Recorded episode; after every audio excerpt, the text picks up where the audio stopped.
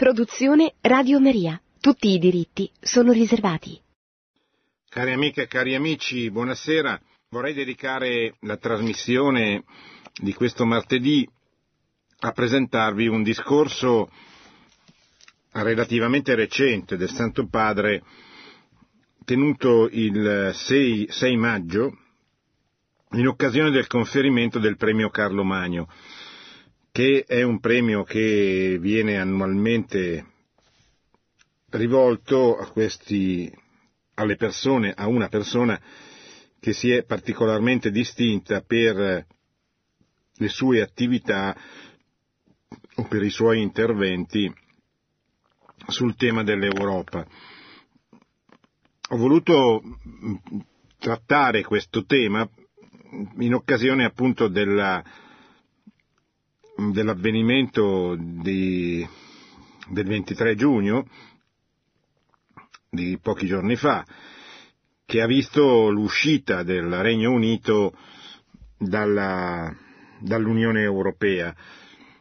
È un tema di cui stanno parlando tutti praticamente per le possibili conseguenze che potrebbe avere sul piano economico-finanziario, sul piano dei mercati, ma anche sul piano eh, politico e culturale, perché il tema dell'Unione Europea dovrebbe, eh, dico dovrebbe, poi spiegherò anche perché, dovrebbe essere un tema anzitutto culturale, anche religioso da un certo punto di vista, poi politico e solo ultimamente dovrebbe essere un discorso un problema di carattere economico-finanziario, ma invece le caratteristiche con cui è stata costruita l'Unione Europea negli ultimi decenni, a differenza di come era partita negli anni 50, le, le, le caratteristiche degli ultimi decenni sono di privilegiare l'Europa delle burocrazie, delle banche, del, di privilegiare nella, nel, nell'Europa che si sta costituendo il, il favore delle banche, della finanza, della, dell'attività economica e finanziaria dei paesi membri, dei 28 paesi membri dell'Unione Europea.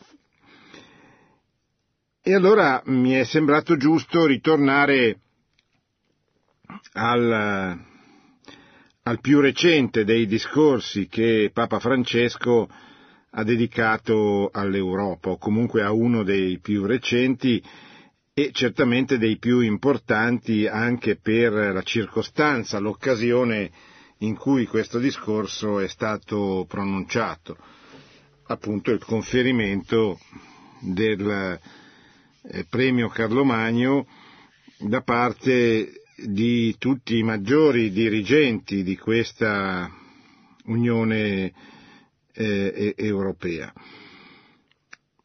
Perché certamente chi ricorda l'impegno di San Giovanni Paolo II per l'Europa, la penultima enciclica, il penultimo documento dedicato appunto all'Europa, Ecclesia in Europa, non era un'enciclica, era un'esortazione apostolica, se non ricordo male, ma i tanti suoi interventi prima e soprattutto dopo la caduta del muro di Berlino, che Papa Francesco cita, dedicati al, al tema dell'Europa, affinché l'Europa riscoprisse le proprie radici, che sono cristiane, riscoprisse la capacità di respirare con entrambi i polmoni, quello occidentale e quello orientale, grazie alla caduta del muro di Berlino e dei successivi e, e, e dei regimi comunisti e quindi alla possibilità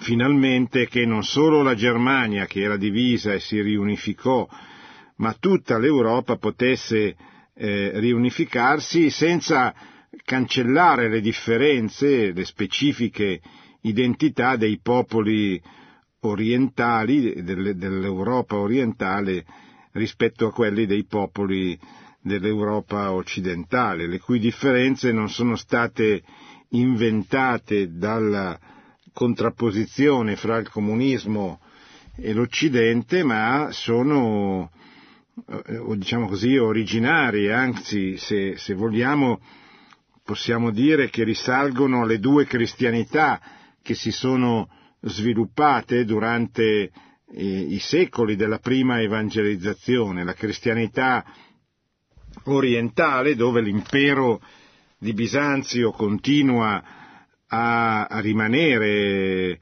fino al, um, al XV secolo, quando cadrà sotto la spinta militare dell'esercito eh, ottomano, e invece da, in Occidente l'impero latino che finisce nel V secolo, ma viene ricostruito, potremmo dire eh, restaurato, e con eh, il re dei Franchi, con Carlo Magno, con l'alleanza fra i Franchi e il papato che porta nella notte di Natale dell'Ottocento alla, alla rinascita di quello che poi diventerà, si chiamerà il, il, Sacro Romano Impero, cioè l'impero romano che rinasce eh, cristiano.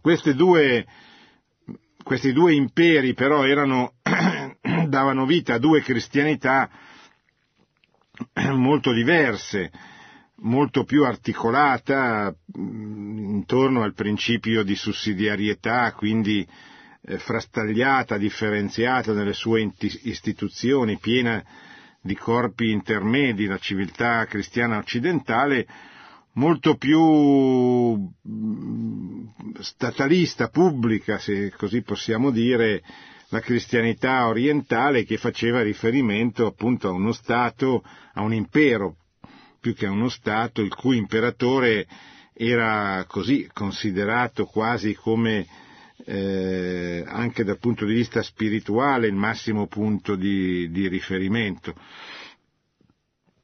Ora, queste due cristianità erano anche figlie di due chiese unite per tutto il corso del primo millennio, ma molto di, distinte, molto diverse.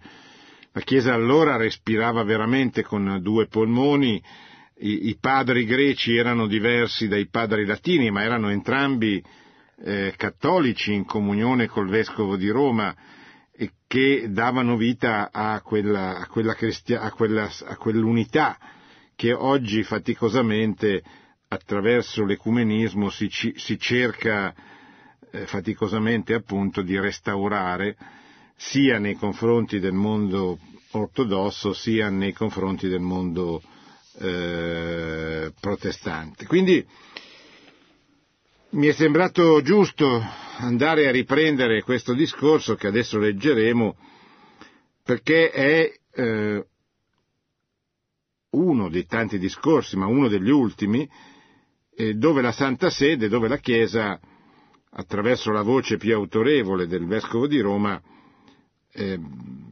esprime la propria posizione, la propria opinione, il proprio pensiero sul tema dell'Europa. Scrive il Santo Padre, la creatività, l'ingegno, la capacità di rialzarsi e di uscire dai propri limiti appartengono all'anima dell'Europa. Nel secolo scorso essa ha testimoniato all'umanità che un nuovo inizio era possibile, dopo anni di tragici scontri culminati nella guerra più terribile che si ricordi, è sorta, con la grazia di Dio, una novità senza precedenti nella storia. Le ceneri delle macerie non poterono estinguere la speranza e la ricerca dell'altro, che arsero nel cuore dei padri fondatori del progetto europeo. Essi gettarono le fondamenta di un baluardo di pace, di un edificio costruito da stati che non si sono uniti per imposizione, ma per la libera scelta del bene comune, rinunciando per sempre a fronteggiarsi. L'Europa, dopo tante divisioni, ritrovò finalmente se stessa e iniziò a edificare la sua casa. Il Papa fa riferimento a ciò che avvenne dopo la fine della seconda guerra mondiale, quando tre importanti figure rispettivamente della Germania, della Francia e dell'Italia, Konrad Adenauer, Robert Schuman e Alcide De Gasperi, daranno vita negli anni 50 a, ai primi accordi che sarebbero state le premesse, i presupposti dell'Unione Europea. E certamente, come vedrete anche dalle citazioni che seguiranno, la loro intenzione non era un'intenzione non era quella di fare un'unione europea su basi finanziarie che sostenesse le burocrazie, le banche, eccetera. Era una intenzione culturale e politica molto più, molto più consistente, che avrebbe coinvolto molto di più i popoli che eh, se fosse riuscita a, a rimanere il progetto.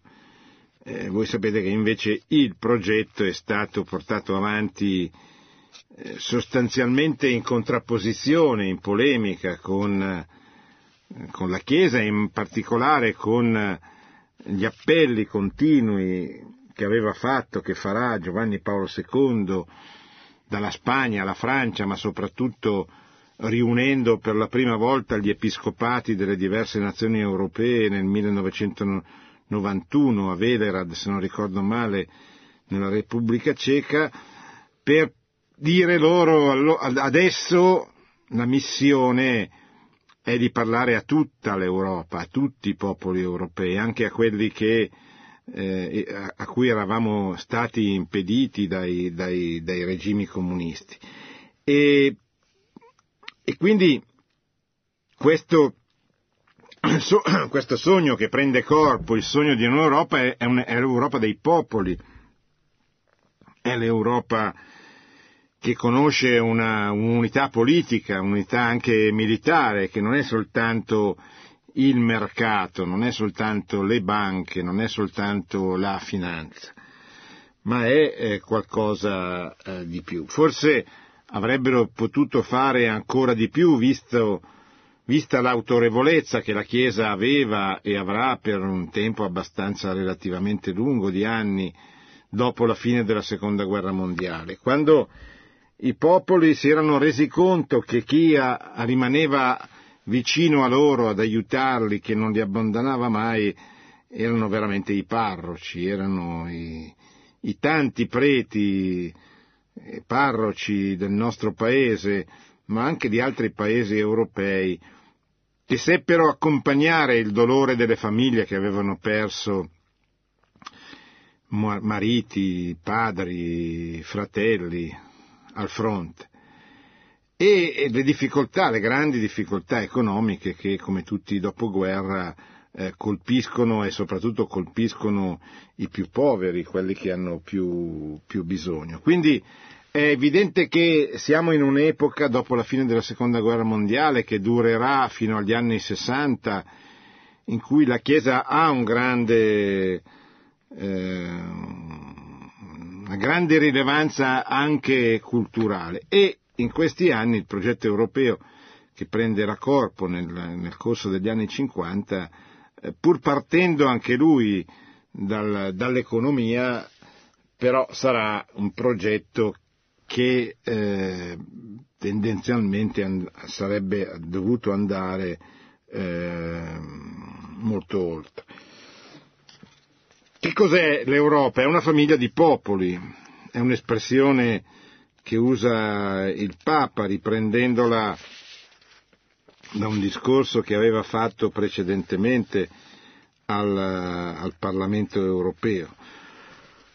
Questa famiglia di popoli, lodevolmente diventata nel frattempo più ampia, in tempi recenti sembra sentire meno proprie le mura della casa comune, talvolta innalzate scostandosi dal illuminato progetto architettato dai padri.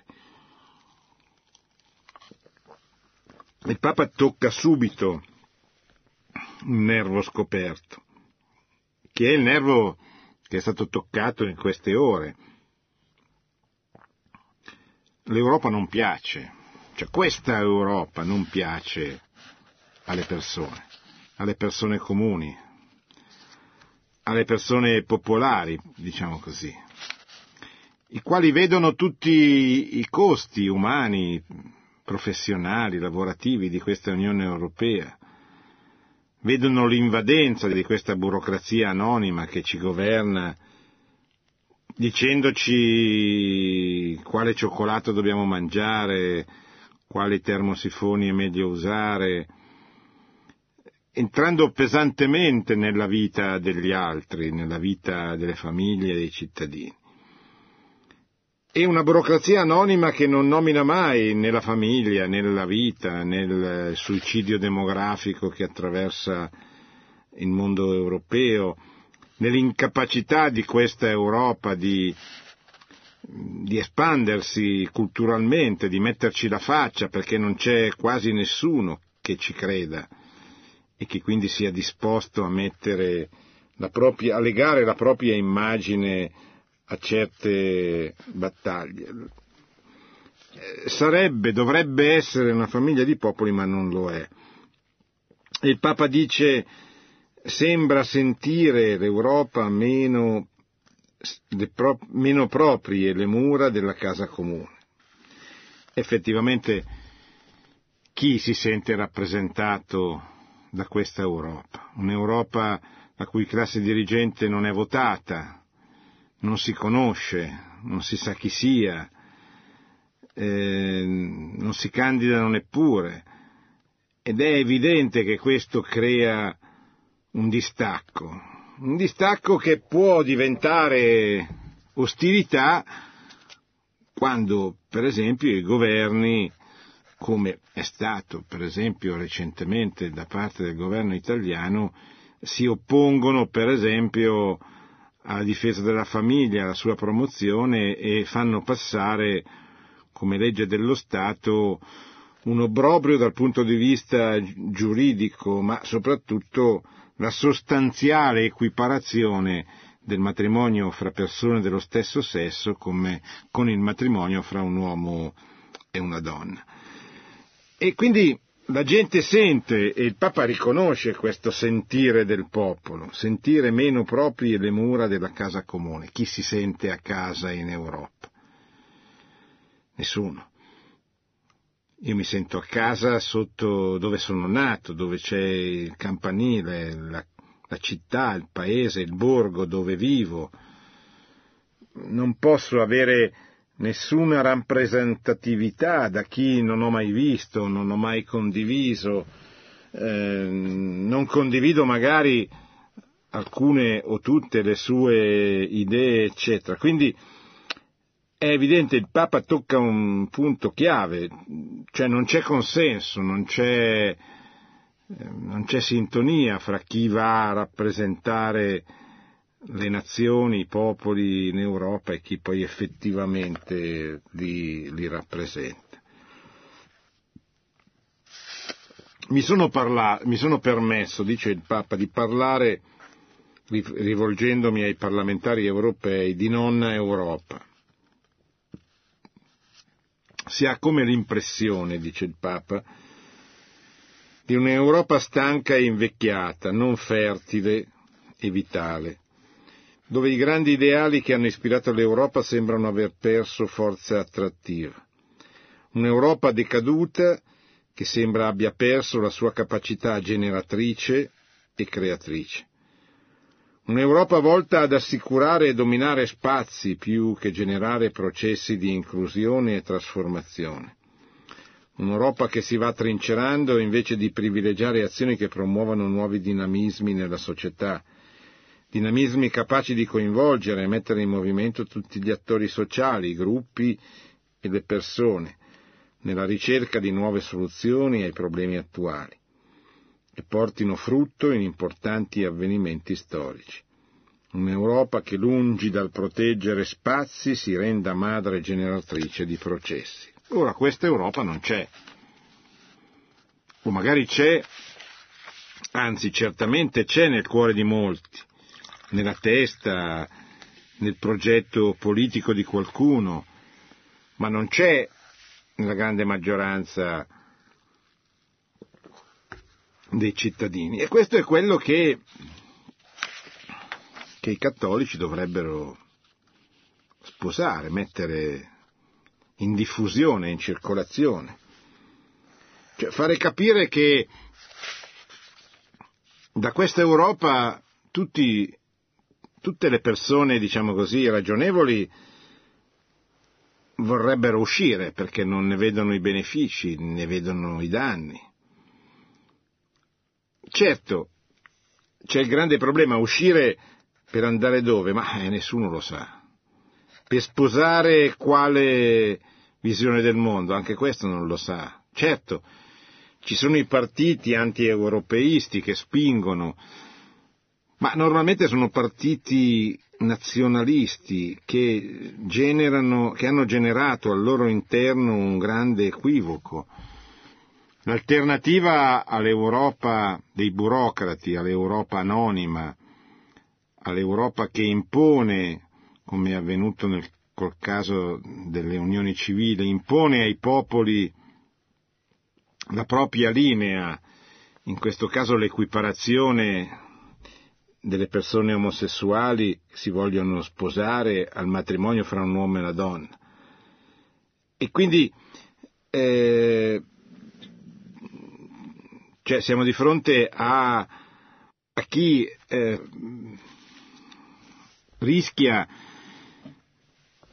di uscire da un'Europa fatta male in nome di un eh, ritorno agli stati nazionali, di un ritorno alle ideologie nazionaliste, che sono la stessa faccia, o, o, meglio, sono il rovescio della medaglia della stessa malattia che ha rovinato l'Europa.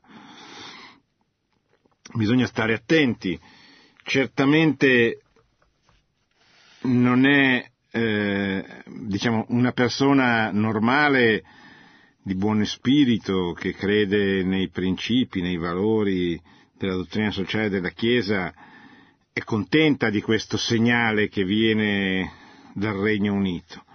Ma attenzione, la soluzione non è il nazionalismo, non è il ritorno agli stati nazionali, non è il ritorno all'Europa di stati che ritornerebbero probabilmente a farsi la guerra. La soluzione è un dono di Dio anzitutto, che non possiamo costringere noi,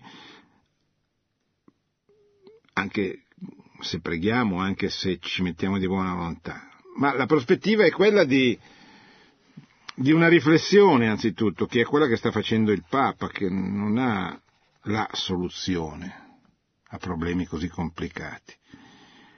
Ha però delle indicazioni, la prima delle quali è cominciamo a costruire la mentalità, la cultura che deve animare questa Europa. Che cos'è l'Europa?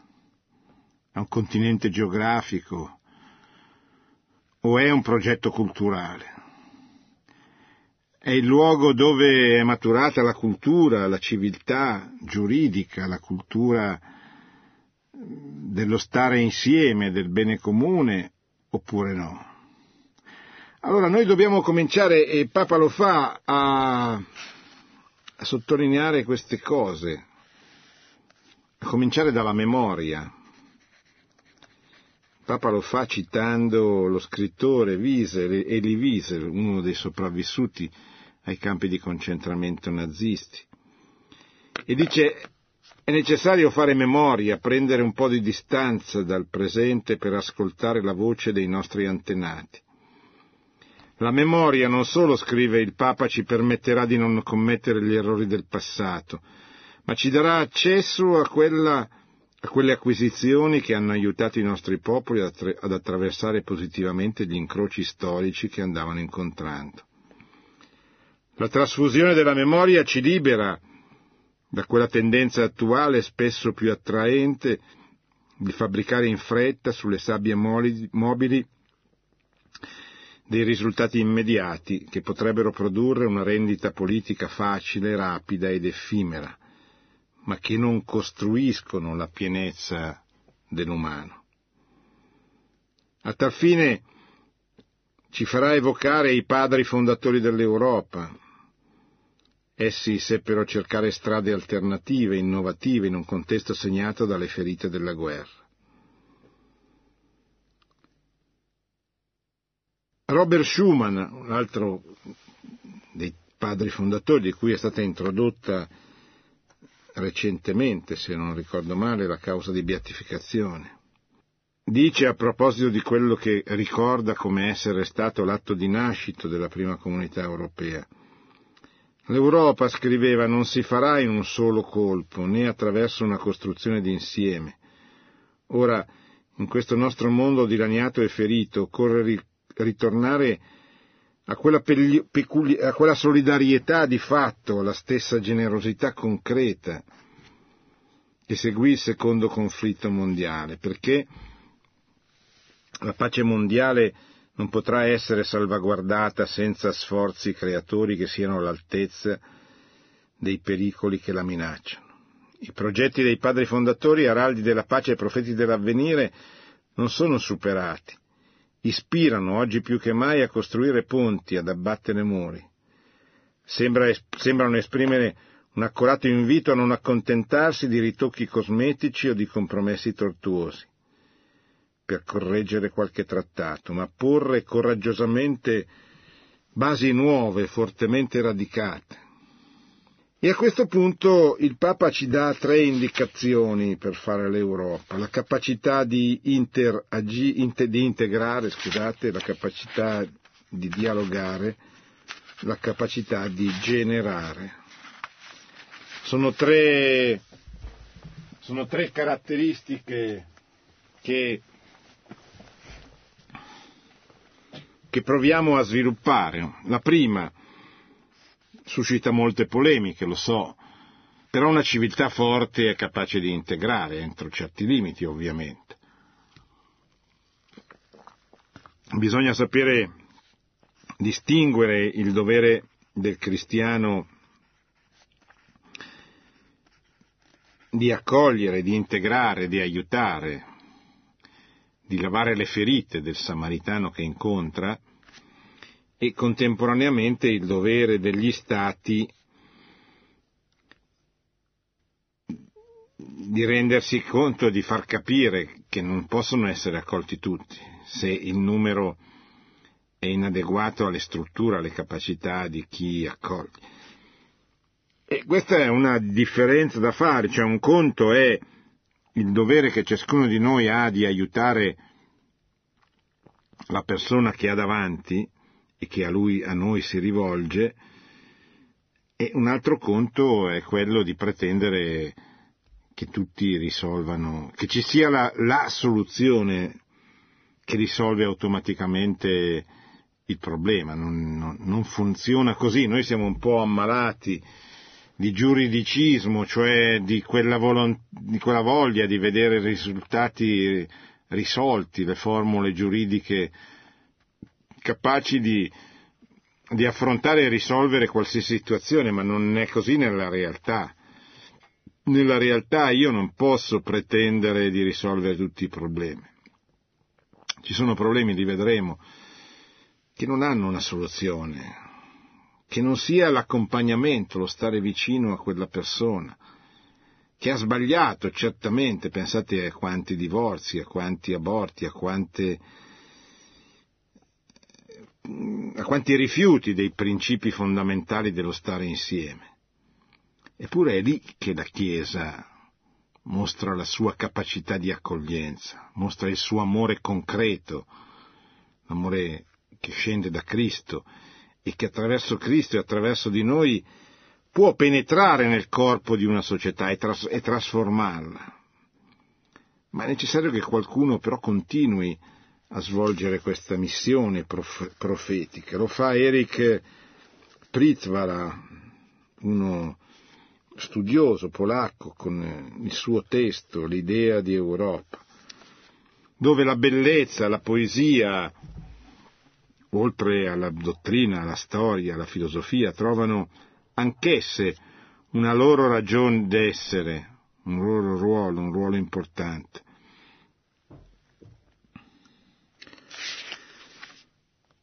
E il Papa ricorda le radici dei nostri popoli, le radici dell'Europa si andarono consolidando nel corso della sua storia, imparando a integrare in sintesi sempre nuove le culture più diverse e senza apparente legame fra loro. L'identità europea è ed è sempre stata un'identità dinamica e multiculturale. E noi certamente sappiamo che abbiamo avuto abbiamo fatto esperienza, come si dice,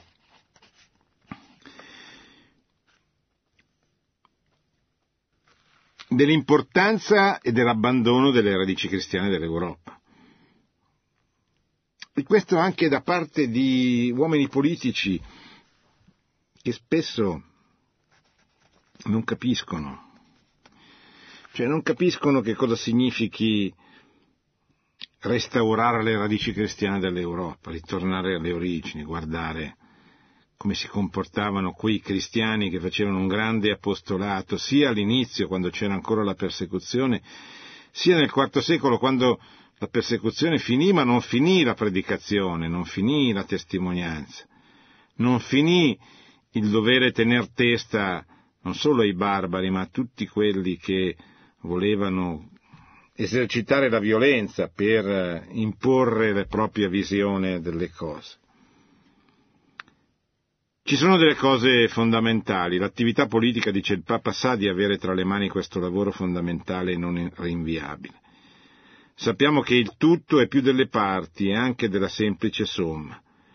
Per cui si dovrà sempre lavorare per allargare lo sguardo, per riconoscere in un bene più grande e porterà benefici a tutti noi. Siamo invitati a promuovere un'integrazione che trova nella solidarietà il modo con cui fare le cose, il modo in cui costruire la storia. Una solidarietà che non può mai essere confusa con l'elemosina, ma come generazione di opportunità perché tutti gli abitanti della nostra città e di tante altre città possano sviluppare la loro vita con dignità. Il tempo ci sta insegnando che non basta il solo inserimento geografico delle persone, ma la sfida è una forte integrazione culturale. In questo modo la comunità dei popoli europei potrà vincere la tentazione di ripiegarsi su paradigmi unilaterali e di avventurarsi in colonizzazioni ideologiche. Riscoprirà piuttosto l'ampiezza dell'anima europea, nata dall'incontro di civiltà e popoli più vasta degli attuali confini dell'Unione e chiamata a diventare modello di nuove sintesi e di dialogo. Il volto dell'Europa non si distingue infatti nel contrapporsi ad altri, ma nel portare impressi i tratti di varie culture e la bellezza di vincere le chiusure. Senza questa capacità di integrazione le parole di Adenauer nel passato risuoneranno oggi come profezie di futuro. Il futuro dell'Occidente non è stato minacciato dalla tensione politica. Non è stato tanto tracciato dalla, tensione politica quanto dal periodo della massificazione, dell'uniformità del pensiero e del sentimento, in breve, da tutto il sistema di vita, dalla fuga della responsabilità con l'unica preoccupazione per il proprio io. E poi la seconda caratteristica altrettanto importante, il Papa parla di capacità di dialogo. Cos'è il dialogo?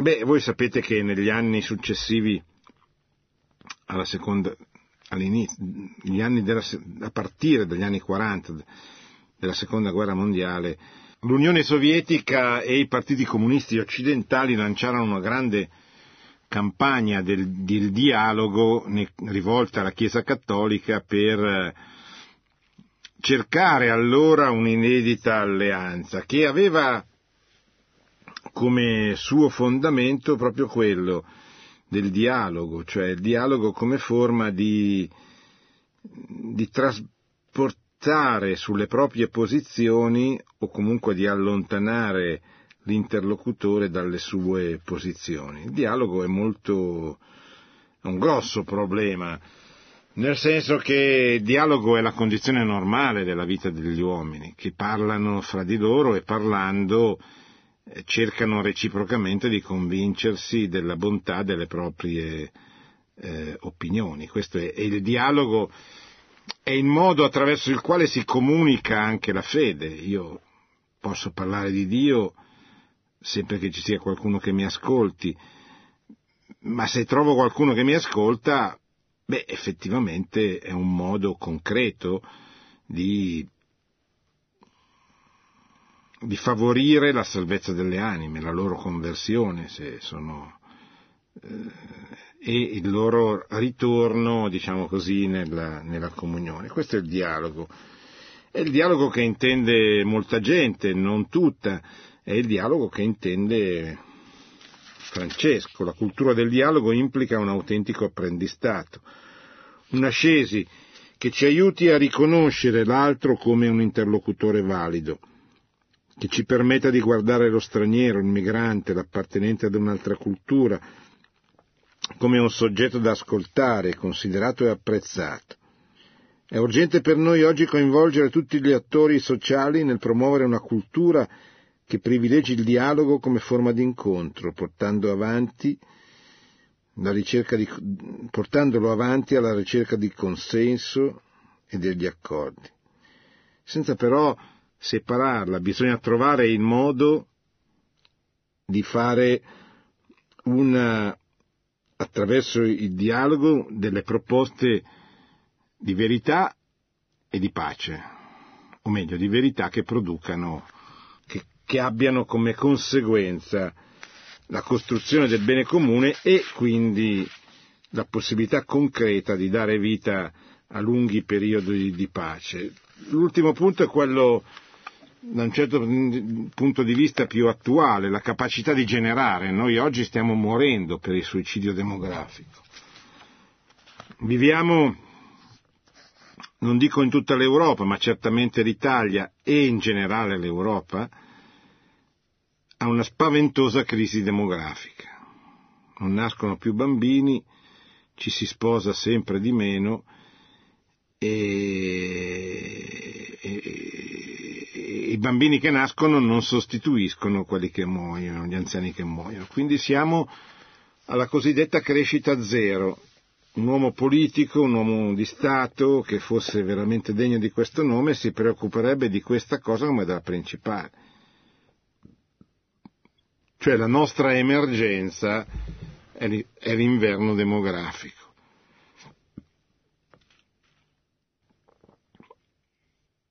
Se noi non riusciamo a superare questo, non riusciremo così a uscire dalla crisi.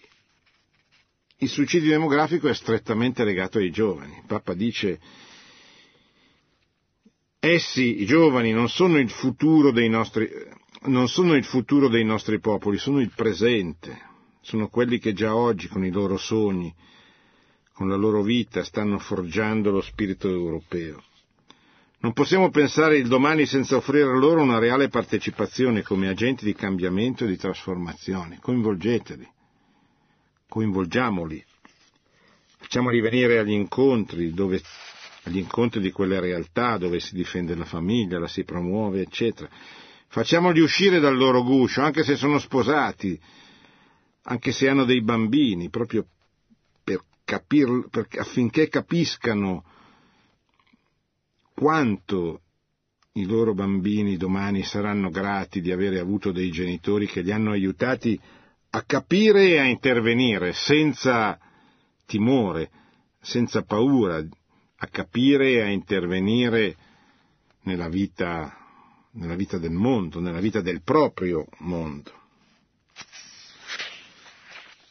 Ecco, questo è il sogno di Papa Francesco, il sogno che descrive alla fine, sogno un'Europa delle famiglie, con politiche veramente effettive, sufficientemente stabili. Sogno un'Europa delle famiglie incentrate sui volti più che sui numeri, sulle nascite dei figli più che sull'aumento dei beni. Sogno un'Europa che promuove e tutela i diritti di ciascuno, senza dimenticare i doveri verso tutti. Sogno un'Europa di cui non si possa dire che il suo impegno per i diritti umani è stata la sua ultima utopia.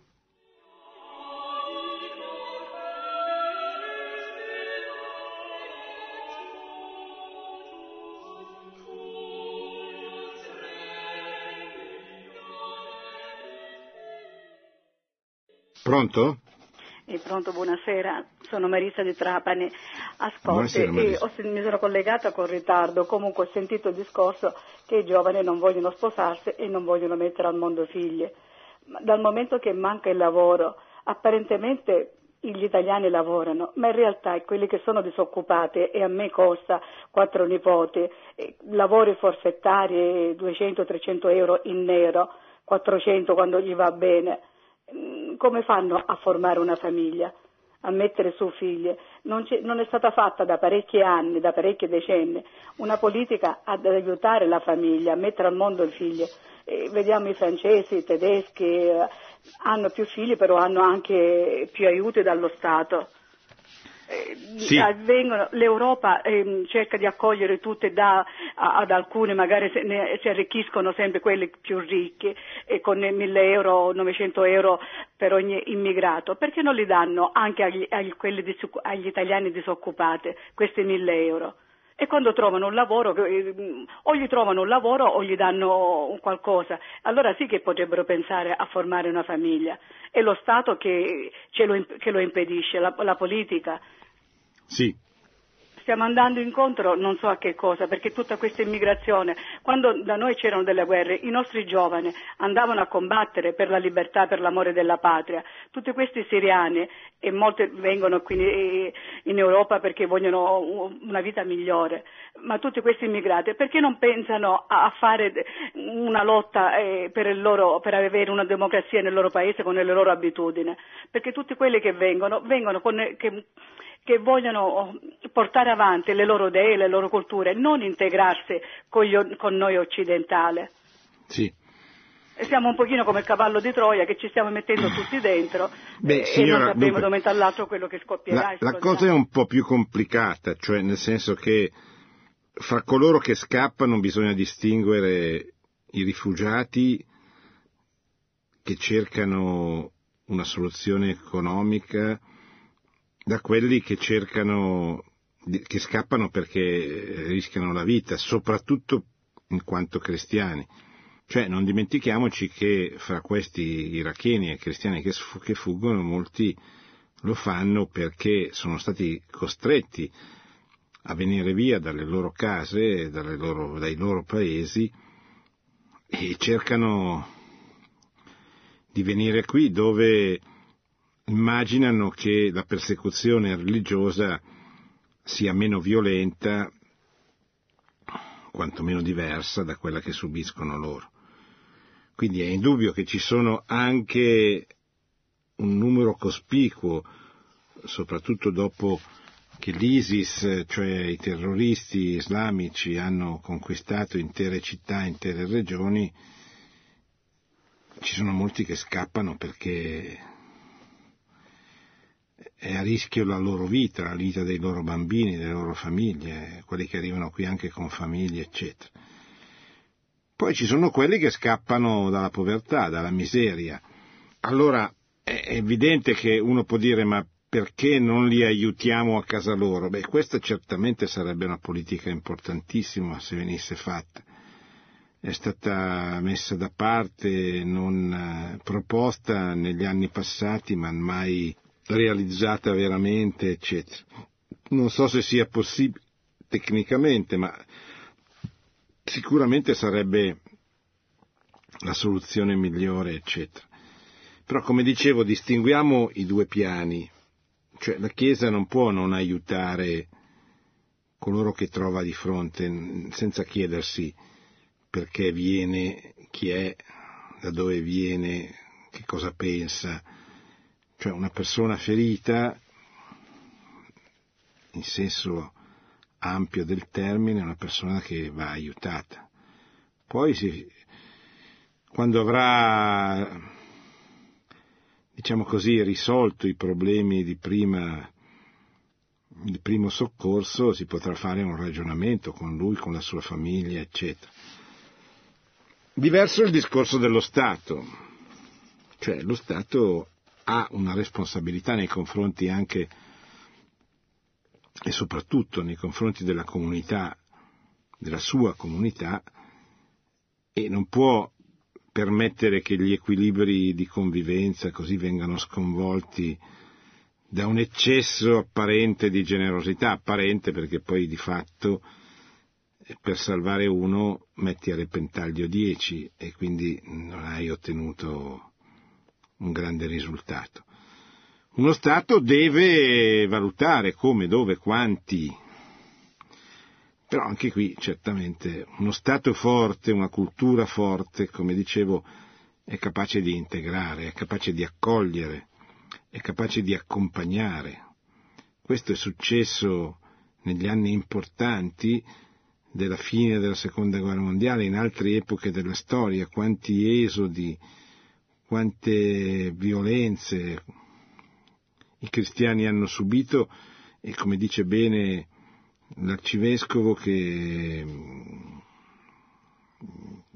ha, ha potuto essere la base di una successiva reintegrazione di tutto questo. Pensate come nasce la cristianità in Occidente. Nasce dalla conversione dei barbari, che erano molto diversi da noi. Nasce un po' dai romani, dai cittadini, dai cultori, dai giuristi. Nasce dai filosofi greci che erano arrivati fino a noi, avevano portato la filosofia di Platone e di Aristotele. Cioè qui c'è una, una grande integrazione, una, un popolo è forte se è capace di integrarsi, di integrare, di fare entrare. Come? E qui bisogna imparare, bisogna studiare, studiare chi sono gli altri che arrivano, non solo l'Islam, molti non sono islamici. Studiare bene, capire come intervenire e poi, e poi essere disponibili, avere pazienza, educare senza pretendere di essere riconosciuti. È un grande lavoro quello che va fatto e che eh, avrebbe bisogno di uno Stato che privilegiasse la famiglia, cioè che la mettesse veramente al centro con adeguate politiche familiari, non solo economico, ma fiscale per esempio. Quando mai si arriverà a tassare le famiglie invece che le persone, tenendo conto del numero dei figli? Quando mai si arriverà a questa giustizia? Quando mai si arriverà a dare alla famiglia la possibilità di, di mandare i propri figli in una scuola che ritengono coerente con i loro principi senza dover pagare due volte le tasse? Ecco, questi sono grandi problemi. Pronto? Carissimo professor Invernizzi, buonasera. Sono Italo eh, Guglielmo, la chiamo da Padova. Intanto la voglio ringraziare eh, per queste sue splendide lezioni che affrontano una vastità di argomenti veramente molto importanti e molto interessanti, per cui faccio anche difficoltà a porre delle domande perché le tematiche che lei ha trattato in maniera molto seria e che mi è piaciuta, tra altre cose, sono tantissime. Eh, la famiglia, partiamo dall'ultima osservazione che lei, dall'ultima annotazione che lei ha fatto importantissima, eh, ma guardi che noi viviamo in Europa dove aborto, eh, divorzio, eh, matrimoni gay, cioè guardi che eh, eh, viviamo in, in, Europa diabolica, mefistofelica vorrei dire sotto questo profilo. Poi lei accennava così ai problemi dell'Inghilterra che se ne sta uscendo, ma per esempio io non riesco a concepire oggi che ci sono state eh, delle, delle, delle mh, situ- soluzioni storiche importantissime come la caduta del muro di Berlino, non riesco a concepire un'Europa senza la Russia di Tolstoi e di Dostoevsky, cioè preferisco la Russia di Tolstoi e Dostoevsky all'Inghilterra, che ne so, eh, eh, all'Inghilterra filo filo americana che va a fare guerre in Siria e, e, e ci crea un sacco di problemi con i migranti per esempio. Eh, non riesco a concepire un'Europa dove si, si vorrebbe far entrare la Turchia e, e, si penalizza l'Unione Sovietica perché siamo servi del, del, dell'America perché ha vinto la seconda guerra mondiale.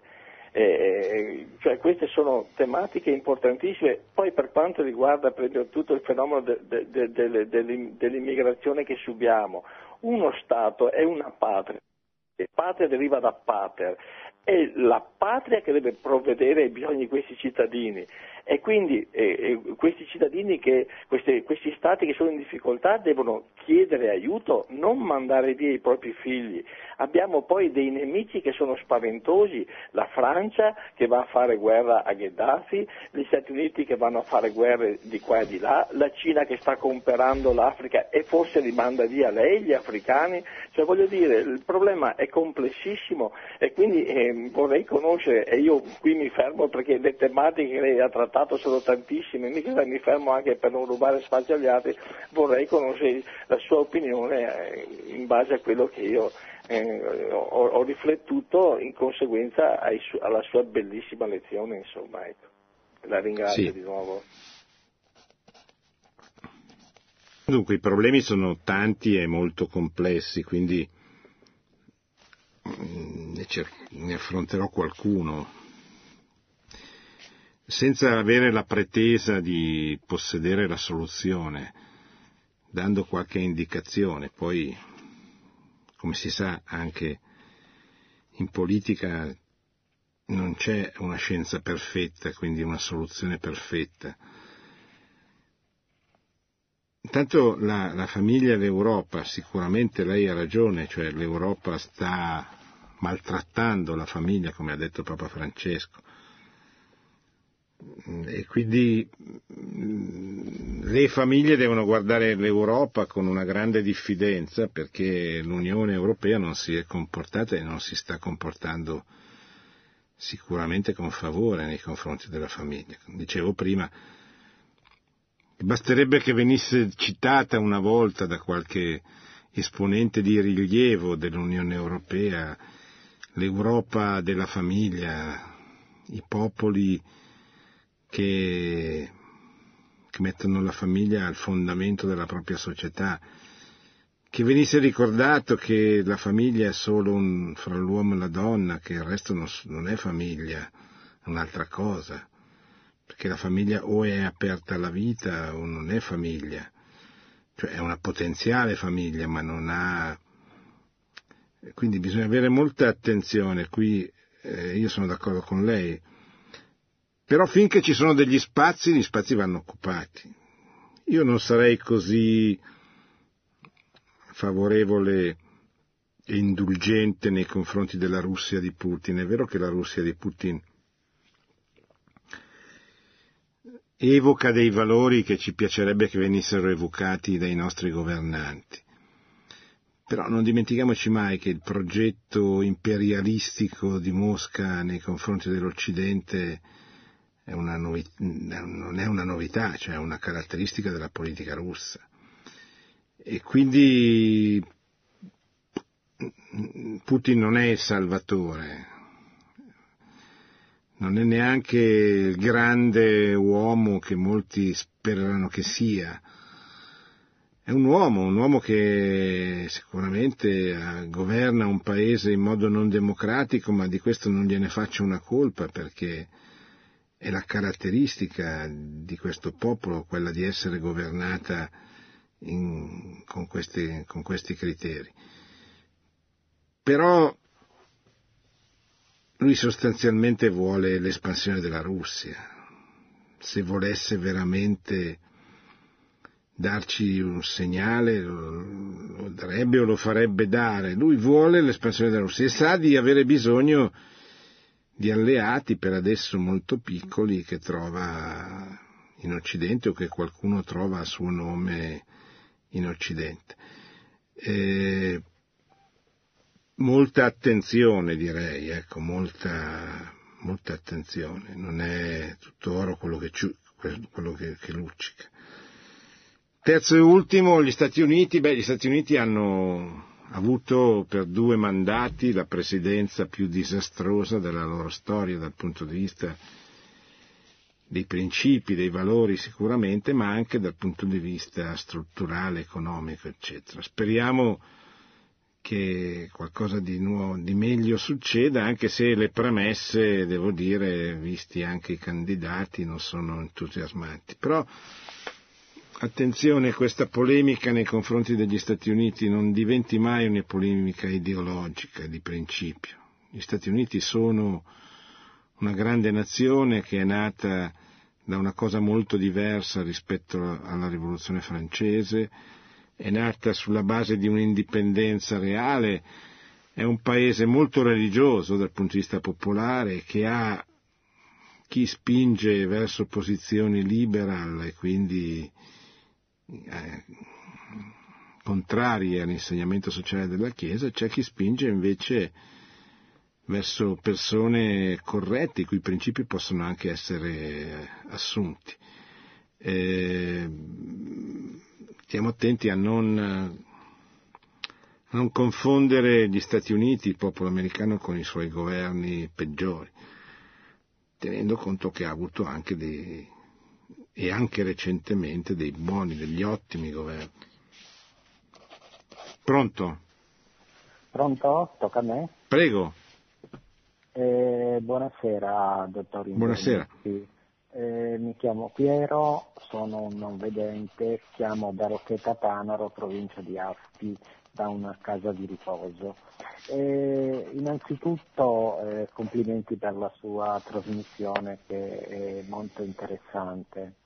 Si è parlato dell'Inghilterra che è uscita con un referendum dall'Europa, però eh, vi è anche il pericolo eh, della Francia che eh, Marie, Marie Le Pen vorrebbe fare un referendum per uscire anche lei dall'Europa, insomma, eh, da quanto mi risulta. E non vorrei che altre nazioni prendessero il eh, suo esempio. La cosa che però mi lascia a dir quanto perplesso è che eh, il mercato, se vogliamo parlare di mercato, il mercato cinese si sta espandendo e quindi eh, ho paura che arrivi addirittura a prendersi gran parte dell'Europa. Eh, sì. Vorrei sapere una sua opinione in merito a ciò che ho espresso. Ma dunque, sulla Cina bisognerebbe sentire uno dei collaboratori di Radio Maria che ha una trasmissione al mese, che è il padre Bernardo Cervellera, che è sicuramente uno dei massimi conoscitori della situazione cinese, che a me fa molto paura dal punto di vista politico. La Cina sta espandendosi con eh, molti soldi, molto potere, molta compattezza però in Cina, attenzione, è in corso un percorso molto interessante, cioè la conversione dei cristiani. Sembra che siano ormai 80-100 milioni i cristiani tali che hanno raggiunto questa cifra. In un paese è vero di un miliardo e 300 milioni di persone, però con una, con una, una tendenza estremamente eh, elevata. Quindi anche qui la Cina ha un grosso problema. I suoi governanti, le sue forze marciano in direzioni pericolose per chi li incontra. Ecco. Poi le guerre oggi si fanno con i soldi più che con altre modalità, eccetera. E da questo punto di vista i cinesi sono un pericolo. Però, ripeto, in Cina è in corso anche la maggior espansione della Chiesa che io, che io ricordo. Quindi anche qui molta attenzione, molta prudenza. Non siamo più nella situazione precedente alla caduta del muro di Berlino, dove tutto era semplice, c'erano i bianchi, i neri, i blu, ognuno era dentro la sua squadra e poi alla fine vinceva o avrebbe dovuto vincere il cosiddetto migliore. Non siamo più in questi tempi, siamo in tempi, gli studiosi li chiamano multipolari, cioè dove non ci sono due poli, ce ne sono tanti, ognuno dei quali fa un suo gioco. E noi siamo qua in mezzo, facciamo il gioco di Dio, facciamo il gioco della Chiesa, cerchiamo di convincere le persone che Cristo è il Salvatore del mondo. È difficile, ma è, un, è molto entusiasmante e speriamo anche che abbia la possibilità di donare dei frutti. Pronto? Pronto? Prego. Sono Rudi da Torino. Senta, io volevo solo dirle una cosa. Eh, abbiamo avuto tutti i governanti dell'Europa che hanno riconosciuto eh, a Papa Francesco il riconoscimento del premio, eccetera, no? Però perché questi governanti riconoscono l'operato di Papa Francesco, perché è stato un riconoscimento quello, no, il suo operato, e sono riusciti a rinnegare nella Costituzione europea le nostre origini. Cioè io è quello che non riesco a capire, sembra quasi che abbiamo paura di dire guardate che le nostre origini sono quelle, ma nessun popolo rinnega le proprie origini. Noi abbiamo avuto nel Medioevo più di 7.000 conventi che hanno costruito la civiltà e siamo riusciti a distruggere tutto. Nel nome di che cosa? Adesso noi ne siamo, molto probabilmente, è una mia convinzione, perché se è una mia convinzione, eh, ci, sono, ci, sono, in Europa delle, dei forti poteri, no? Ecco, allora i forti, i forti poteri per me sono quelli che hanno impedito che ci fosse questo riconoscimento, perché abbiamo il protestantesimo, abbiamo i luterani, abbiamo tutti, che non riconoscono che sono, sono religioni comunque nate dalla costa del cristianesimo. E allora perché bisogna, bisogna che, che, tutti rinneghino questo? Cioè, è quello che non riesco, non riesco a capacitarmi, no? Ecco, mi sì. scusi, solo questo. Ma indubbiamente esistono dei poteri forti, lo ha indicato anche il Papa recentemente, dei poteri forti che cercano di condizionare le persone, gli uomini attraverso il consumo, il mercato, la cultura egemone, eccetera. Io credo che in questa fase il nostro compito principale però sia quello di, di dire la verità, di raccontarla, di farla emergere, di mostrarla, perché prima di avere una civiltà da difendere dobbiamo costruirla. E noi oggi non siamo in grado non solo di costruirla, ma neanche spesso di far fronte, di far testa a quelli che mettono in discussione i principi, i valori che noi stiamo difendendo. Pronto? Sì, professore, eh, la saluto anch'io e la ringrazio. Sono sì. Margherita da Roma. Condivido quello che naturalmente lei ha detto, molto di, anche de, degli ascoltatori. E comunque il mio, il mio problema, cioè quello che vorrei dire è questo, che l'unione dei popoli, come ebbe a dire Papa Giovanni Paolo II alle Nazioni Unite, sarebbe venuta non in base a loro dei ricchi, all'euro, che poi si sono trasformati in spiccioli per i poveri che stanno portando via pure quegli spiccetti, voglio dire, in base alla fede. Ora la Chiesa è questo immenso patrimonio ed è in base all'unione dei popoli. No, io vedo che questi stanno costruendo attraverso la moneta l'unione dei polli, distribuiscono il miglio, il mangime, mangiate, non ragionate più col cervello, omologhiamo tutto, diventeremo tutti ciechi, tutti zoppi, tutti mo- ecco, con tutto il rispetto per i ciechi e per tutte le nostre anomalie che tutti ne abbiamo, cioè voglio dire è un'altra parafrase la mia. Ecco, queste sono queste signore e in base poi a questa invasione noi siamo impreparati ad accoglierli spiritualmente. Io penso che un sacco di anime dei cosiddetti cristiani battezzati si andranno all'inferno nel semplice motivo che abbiamo politici che hanno veramente rinnegato Cristo. E allora come la mettiamo? Se, se, si va a chiedere alle persone uno per uno quanti sono i comandamenti, potranno dire dieci, però se dici qual è il quarto, il sesto, il nono, non sanno dire perché il sì, signora, la fermo perché sta venendo mezzanotte, ci sono altre domande. Io sono d'accordo, però eh, non sono d'accordo su questo eccesso di preoccupazione, cioè noi dobbiamo essere certamente preoccupati, la crisi dentro la Chiesa c'è, la crisi dei cristiani c'è, però noi dobbiamo superare questa crisi facendo la proposta noi di essere cristiani. Cioè noi dobbiamo andare da queste persone non a chiedergli quanti sono i comandamenti, ma a dirglielo, a dirgli che cosa c'è scritto nel catechismo, a parlare loro. Cioè, ribalti, invece che lamentarsi, vada da questi e tenti di annunciare quello che ha sentito, la grandezza dell'amore di Dio eh, e quello che può, secondo lei, essere di occasione per fare riflettere questa persona e aiutarlo a convertirsi. Pronto? Sì, pr- pronto Invernizzi, sono Bruno da Pavia, volevo far, dare una mia ispirazione e chiedere poi a voi di fare una domanda. Sì. Cioè, noto che in Europa manca un concorrente alternativo alle banche e ai finanzieri, per cui sono loro che dettano legge. La democrazia è fondata sulla concorrenza.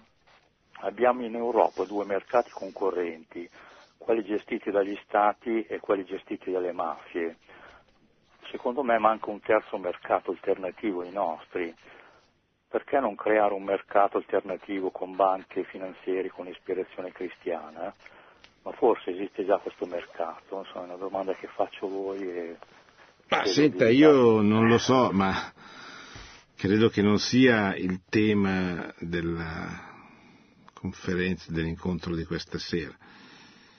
Non lo so, non credo che sia così semplice, come dice lei, costruire un sistema, le banche, le scuole, i libri, il catechismo, cioè mi sembra che ogni tanto pecchiamo di irrealismo, cioè non ci rendiamo conto di, di che cosa significhi veramente, anche da un punto di vista economico, mettere in piedi questa cosa che stiamo cercando di mettere in piedi. Bene, siamo arrivati alla fine, mezzanotte, grazie a Massimo e Marco in regia, ricordo che abbiamo parlato del discorso del Santo Padre del 6 maggio in occasione del conferimento del premio Carlo Magno, un discorso sull'Europa, sulla sua bellezza, sulla sua grandezza, sull'ideale che deve coinvolgere, che sarebbe auspicabile che coinvolgesse soprattutto i giovani, affinché poi di Europa si, si continuasse a parlare nelle settimane successive, nei mesi successivi. L'Europa non è sbagliata come confederazione di Stati europei, è sbagliato il modo neo-giacobino con cui questa Europa si è, cercata, si è cercato di mettere insieme e di salvaguardare. Grazie ancora e buonanotte. Produzione Radio Maria. Tutti i diritti sono riservati.